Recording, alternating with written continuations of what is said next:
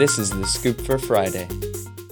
Good morning. I'm Josh Holton with the WMNF News headlines. Drones, body armor, weapons, and ammo are among supplies sent to Israel with assistance from Florida as the state hires cargo planes under a directive by Governor Ron DeSantis amid that country's war with Hamas. DeSantis, a Republican presidential contender who is scheduled to appear at the Republican Jewish Coalition's annual leadership summit this weekend in Las Vegas, issued an executive order on October 12th regarding cargo and rescue operations in Israel. While declaring unequivocal support for Israel's right to defense, Florida Democratic Party Chair Nikki Fried equated the assistance with meddling in federal military operations and said in a release, quote, President Biden is the commander in chief of our military, not Ron DeSantis. She added, as a Navy, Navy veteran, Ron should understand the importance of respecting the chain of command. This is a gross breach of norms and a potential violation of federal laws governing the shipment of weapons, unquote. National Security Council spokesman John Kirby told reporters yesterday that it's not illegal for the governor of a state ought to offer a measure of foreign assistance to another country. The Pentagon says U.S. fighter jets launched airstrikes early today on two locations in eastern Syria linked to Iran's Revolutionary Guard Corps. The strike comes in retaliation for a slew of drone and missile attacks against U.S. bases and personnel in the region that begun earlier last week. They reflect Biden administration's determination to maintain a delicate balance. The U.S. wants to hit Iranian backed groups suspected of targeting the U.S. as strongly as possible to deter future aggression while also working to avoid provoking a wider conflict. The U.S. does not have any information yet on casualties or an assessment of damage from today's strikes.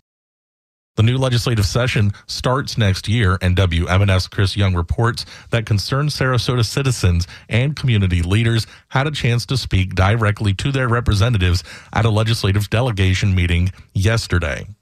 State House Majority Leader Michael Grant, Republican Senator Joe Gruters, and Republican Representatives Fiona McFarland and James Buchanan all listened to concerns from citizens and community leaders in Sarasota ahead of the legislative session.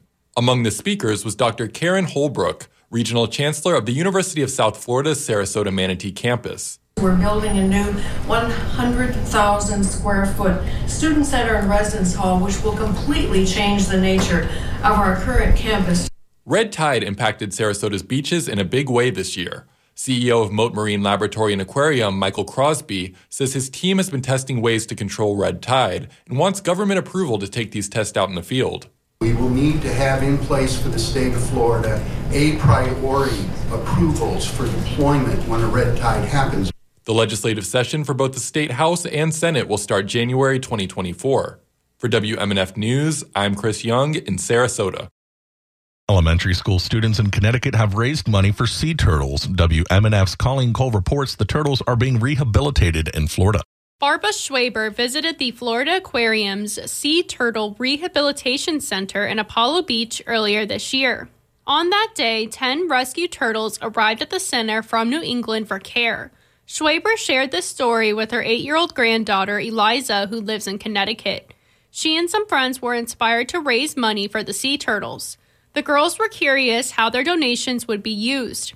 A sea turtle biologist, Georgia Lombardi, was able to answer that question for them over a Zoom call. So, we're going to use that money to buy more antibiotics, like we kind of showed you in the cabinet earlier. We've used money to buy um, a lot of new equipment that can be used that we didn't have before. So, surgeries, a lot of the times you don't want to be awake for surgeries, you want to be asleep. So, we have bought a machine with donations to put the animals to sleep so that way we can do more surgeries on them. Eliza and her three friends formed a turtle team, and she is their turtle team treasurer. For WMNF News, I'm Colleen Cole in Tampa.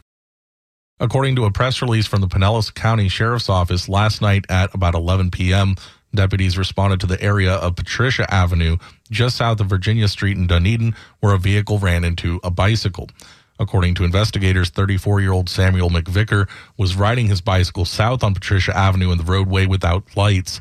18 year old Sophia Dotha Tlanapantla was also traveling south on Patricia Avenue in her 2015 Toyota RAV4. Investigators believe McVicker attempted to cross the southbound lanes of Patricia Avenue on his bicycle when he was struck by Dotha Tlanapantla. McVicker was transported to the hospital where he died.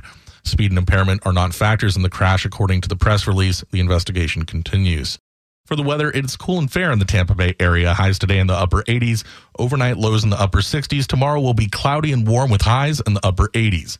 I'm Josh Holton with the WMNF News headlines on 88.5 FM and the WMNF app.